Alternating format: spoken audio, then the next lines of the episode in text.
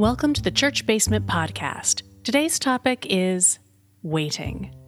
Grab a cup of coffee or tea, strap on your running shoes, or pick up your knitting needles or crochet hook and join us. Let us introduce ourselves. I'm Pastor Amanda Zenzalo, and I serve as the pastor at Central Lutheran Church in Northeast Portland, Oregon. And I'm Dawn Miller, a member here at Central and the producer of the podcast. Okay, this one is me because I've been thinking about Advent, which technically started this past Sunday. Mm-hmm. And it's, for the church at least, four solid weeks of waiting. And for some, you can even make it six weeks. Six weeks? Mm-hmm. Okay, we'll get into that in a second. But the question is really why? Why would you celebrate a time of waiting? And why do we lean into this countdown aspect of it and turn it into its own event? That's a great question. And I think part of it is that that's part of our faith. Part of our understanding of our faith is to be patient, to wait, to wonder, to not know when the next thing is going to happen. But it also echoes the waiting of Mary as she is waiting for her child to arrive. And it echoes the waiting of the people of Israel as they waited for their Messiah.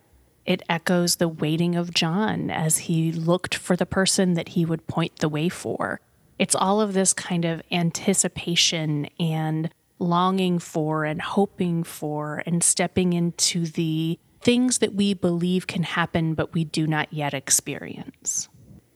I am listening to you list off all of these other situations of waiting. And I'm thinking back to what you said about you could make it six weeks. It seems mm-hmm. arbitrary that it's four. What are you talking about with the six? And why would you want to make it longer? I think that the six echoes the Lenten journey more. Sure. So there are some traditions and some folks right now that are kind of testing out a six week. Four weeks has been very traditional and very normal.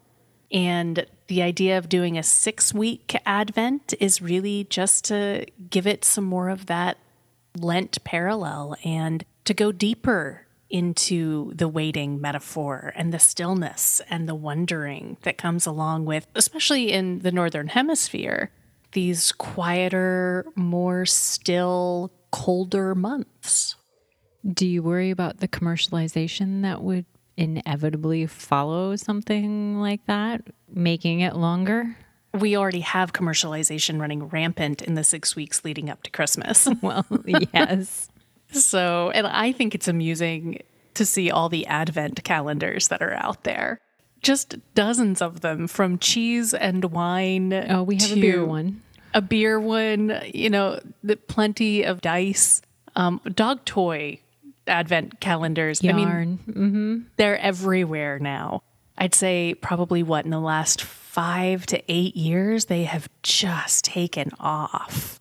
So there's something about counting down. There's something about a promise yet to come. There's something about anticipation that serves us as people, that serves us as community, whether it's a religious anticipation or whether it is something else. But being able to mark the time, again, I think part of that is for those of us in the Northern Hemisphere for whom this is winter, something about marking this time and marking these days helps to keep you going through them.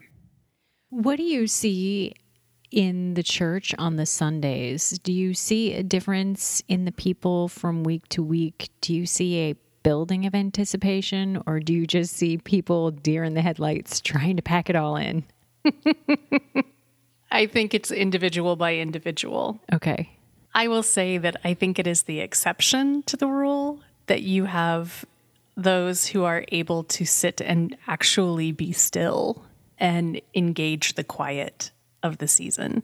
I think most of us often feel like the deer in the headlight mm-hmm. kind of trying to keep it all together, trying to do all the things, trying to make sure we get the stuff done. And church employees are feeling that way in this season as well, because it's just a whole bunch of things that have to get done and trying to set things up for end of year and all the things. Mm-hmm. So it's certainly a lot. And when we can find the capacity to take the slow breath and take the moment of stillness and think about what it is that we are hopeful for. I mean, hopefully, when we think about waiting for things in this season, we're thinking about things we're looking forward to. Mm-hmm. There's certainly plenty of reason to be anxiously waiting. There's, you know, anticipatory waiting and there's anxious waiting. Yeah, I think we often mistake, at least I see it more in my daughter and younger people who are mistaking the anticipation aspect for just outright anxiety. Yeah. Well, it's hard, and it's hard to discern the difference between those, especially when you're young, right? Because some of the chemicals and some of the emotions mm-hmm. match up, right? The anticipation might spark adrenaline, which is the same chemical that gets sparked when you have anxiety. So your body is doing the same thing. Your heart rate is increasing, your blood is pumping faster, you're taking shallower breaths. All of those things your body needs help interpreting between fear and excitement. And to find ways to even say out loud, I am so excited for what is coming.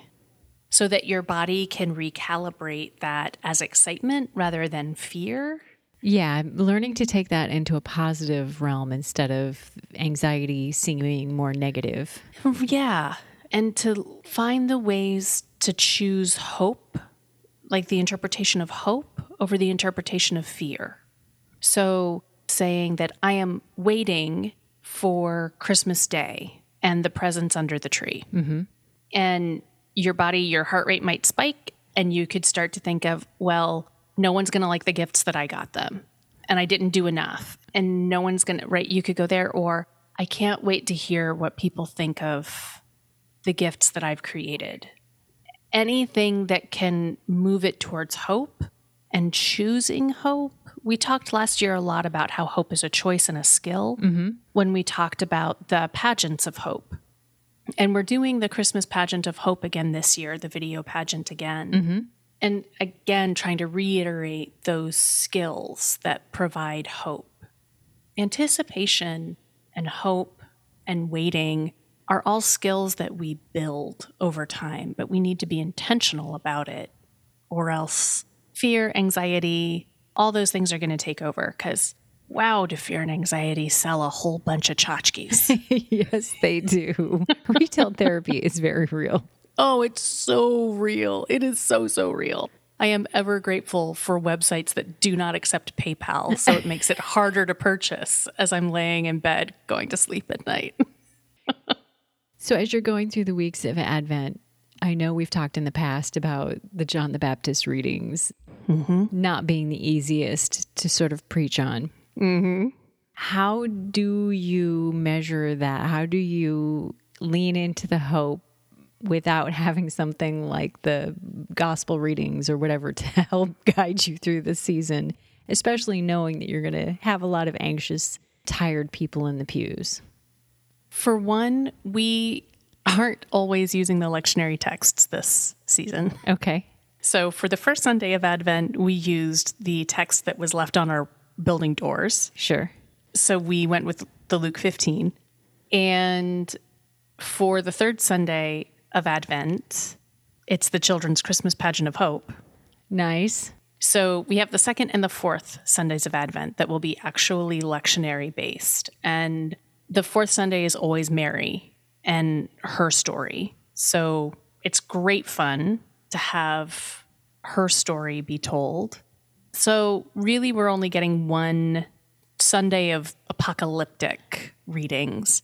And I think one thing about hope and waiting, when we take a look at apocalyptic literature, this writing that talks about the things that are coming that can make us frightened, what we forget to lift up about that is that it was written in order to give hope to people. Apocalyptic literature, such as Daniel and the book of Revelation, are scriptures that are written so that people can see bad things have happened, but good things are promised. That is so not the spin that those books get. Totally, because it's a lot easier to control people if they're afraid. yes. Right? So, and they're really hard to understand because it's very hard for us to choose hope in the midst of an unknown. Right? We're in the midst of the week where the Omicron variant has been identified and named. And so there's another spike of concern and another spike of fear that is this pandemic going to just keep continuing? When are we going to have an end to this fear among us? And it is hard to choose hope in the midst of that. But at the same time, if we can think of those who've survived these kinds of things before us, people who have the strength to have seen this kind of incredible pandemic or major illness and loss of life within their lifetime, to be able to hear their words and understand how they continued on and that life continued on, that there is hope, or to lean into our faith and say that death is not the end, that should we die from this, that what is promised to us is glorious and good, and that grief is hard here on earth, and there is hope and promise on the other side. So there's ways to kind of lean into that, but then you have to be willing to tell the story that in Oregon, over 5,000 people have died of COVID in a year. Mm-hmm right? And so you have to tell the hard part to find the way to the good part. So when it comes to waiting, when it comes to anticipation, we can tell ourselves stories that will increase our fear, or we can tell ourselves stories of survivors to help us know we're not alone in it. We can tell ourselves stories that will give us hope and things that we can imagine happening someday. But the stories that we tell ourselves and each other and our children in times like this, where we're in the now but not yet, in the in between, we're not at the beginning of the pandemic, but we're not at the end. We're not living in the time of Jesus, but Jesus hasn't returned yet, right? The now but not yet. Mm-hmm. These stories that we tell and how we choose to react to it will help us find a pathway and the path will be harder or the path will be easier. John calls us to make the pathways level and straight in this season, to find that way through what is hard and difficult and incredibly challenging. So I think this season of Advent and the waiting, it's not to minimize the challenge, it's not to make it seem like this is an easy thing to do, but to let it be all the things. As you see 2021 compared to 2020, mm-hmm. Do you see hope and fear, pain, grief, and struggles, which are the four that you've used for the candles this year? How do you see those relating to each other? I think that last year, although we were far into the pandemic from March to December, there still wasn't a vaccine in sight for the, most part. It was just starting Correct. to come, right? Just starting to come. I think that we were also very much, you know, it was the first Christmas that we were going to be doing online. Mm-hmm. And we were so busy trying to make sure that everything was still a good Christmas, that we still were able to show that we had the tenacity to make a good holiday and a good Christmas, even in this challenging time. Mm-hmm. I think that this year there's a little bit, at least for me, I'll own it for me, there is less needing to prove that we can still do these things and more wanting to recognize that this year and a half has been exhausting and world changing. Mm-hmm. And that we can pretend everything is snowbells and twinkle lights or we can own that these challenges are here and there are still snowbells and twinkle lights. But it's trying to hold that both and in as best a way we can this year. It's hard. It's very hard. I have no idea if it's going to work. No, it, what seems to be happening is people leaning into the snowbells and twinkle lights and forgetting about the waiting part forgetting about everything else and just doubling down on making it pretty. And maybe that's what we do. And that's okay. And that's okay. My Christmas tree stayed up extra long last year and it mm-hmm. went up real fast this year. And that's okay because when we need things to remind us of hope, right? My Christmas tree isn't just about being pretty. The ornaments tell stories of my past, they tell stories of people I'm connected to. They tell stories of grief and loss in people who are memorialized in an ornament. They tell stories of absolute delight and joy in a glittery avocado, right? Mm-hmm. It tells an entire story in symbols and beauty. And that's not a bad thing to sit in an evening in the dark, in the beautiful, quiet dark, and to see symbols of some beautiful story and to wait with that and to wonder what comes next. That to me is the epitome of Advent. And yeah, it is totally twinkle lights.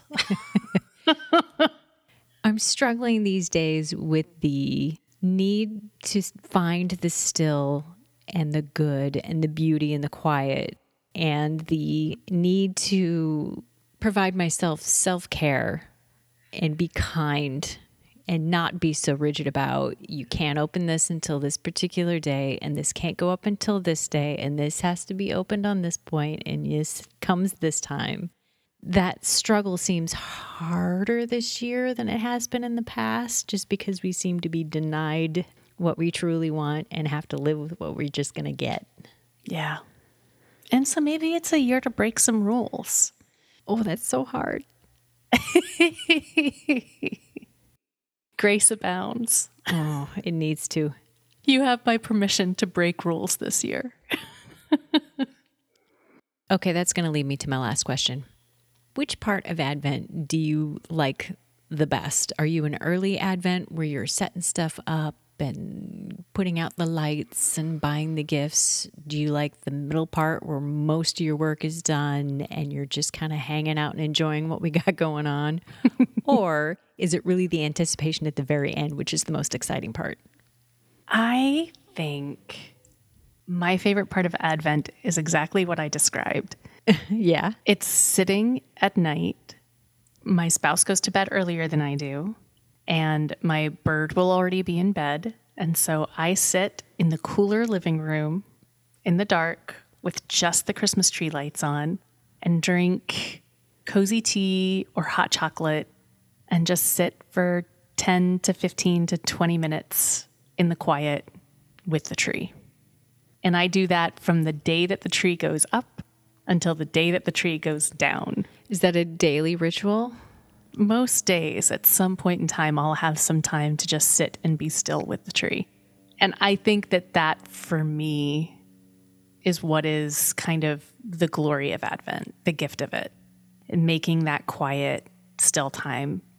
But the tree has always been really special to me. So that's from like before I was even baptized. The tree has always been a beautiful thing for me. So it's all been connected in. And I think for me, when things get to be fun and relaxing is Christmas Day when Yeah. all my work is over. Because there's a lot of work. And we've done a podcast before, like the in between Christmas Eve mm-hmm. services, that is particularly delightful as well, because everything is finally done and it's just waiting for those services to happen. But until then, there's bulletins to do and a newsletter to finish up and an end of year report to get going and the budget's got to get done. And There's always something. there's always something, there's always more to do. So it's lovely to just take those couple of minutes and sit and be still. That is a ritual I am going to solidly try to adopt myself because you fool yourself into thinking that you're enjoying things when you're really not taking the five seconds to be mindful and intentional about doing it. Yeah. And you really can take two minutes mm-hmm. to sit there and just marvel in the glory of the lights going on around you. That's right. Beautiful idea. And I'm stealing it. Set a timer. Like Sure. put on your phone two minutes and then build it to five minutes. It's not a skill that we have a ton of. So set yourself a timer and give yourself permission for just a few minutes to see the beautiful. Excellent. Well, thank you, Pastor Amanda, for taking the time to help us learn a little more about waiting. I look forward to sitting down with you another week on another topic. As do I. And thank you all for joining along. I wish you a beautiful season of waiting. Would love to see pictures of your Christmas trees or the places where you find beauty in this season or the ways in which waiting can help you find hope in a time of challenge. You can reach out to us at podcast at centralportland.org or visit us on Facebook at the church basement. We would love to hear from you. Until we are back in your ears again, remember, God loves you no matter what.